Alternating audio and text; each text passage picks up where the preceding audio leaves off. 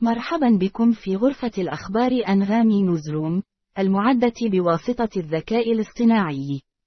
نبدأ اليوم بأخبار العالم حيث تم الهبوط بنجاح على منطقة قمرية خاصة بواسطة مستكشف ياباني، وننقل لكم كل ما يجب أن تعرفوه عن هذه المنطقة.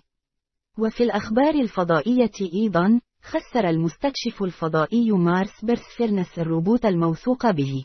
ننتقل الآن إلى الشرق الأوسط، حيث تتواصل الأزمة بين إسرائيل وحماس، وتتصاعد الاتهامات المتبادلة. كما نلقي الضوء على الأزمة في غزة والاتهامات الموجهة لموظف الأونروا من قبل إسرائيل. في الإمارات، تغادر امرأة إثيوبية المستشفى بعد عام من العلاج، بعد أن تركتها انفجار غاز في أبو ظبي في حالة غيبوبة. ننتقل الآن إلى الأعمال، حيث نقدم لكم تحليلا للأسباب التي تجعل أسعار الغاز في كاليفورنيا أعلى دائما. في عالم التكنولوجيا، تخطط الولايات المتحدة للإعلان عن منح كبيرة لمصانع الرقائق بحلول نهاية مارس. في الرياضة، تتوج أرينا سابالينكا بلقب بطولة أستراليا المفتوحة للسيدات، بعد هزيمتها للصينية زينغ كينوين بطريقة ساحقة.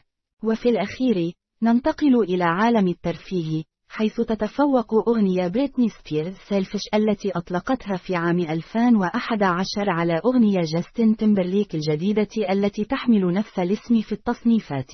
متابعة للنشرة، اسمحوا لي أن أرحب بمحرر الأخبار السيد، السيدة رئيس التحرير. هناك خبر متداول في الأخبار عن ألمانيا، حيث حذر المستشار الألماني أولاف شولتز من ارتفاع شبكات النازية الجديدة. ما هو تعليقك على هذا الكبار وكيف يمكن لتحذيره أن يساهم في حماية ديمقراطية ألمانيا؟ يمكن لتحذير المستشار الألماني أولاف شولتز من ارتفاع شبكات النازية الجديدة أن يساهم في حماية ديمقراطية ألمانيا عن طريق تعزيز الوعي بالتطرف اليميني المتطرف والتأكيد على أهمية مقاومته.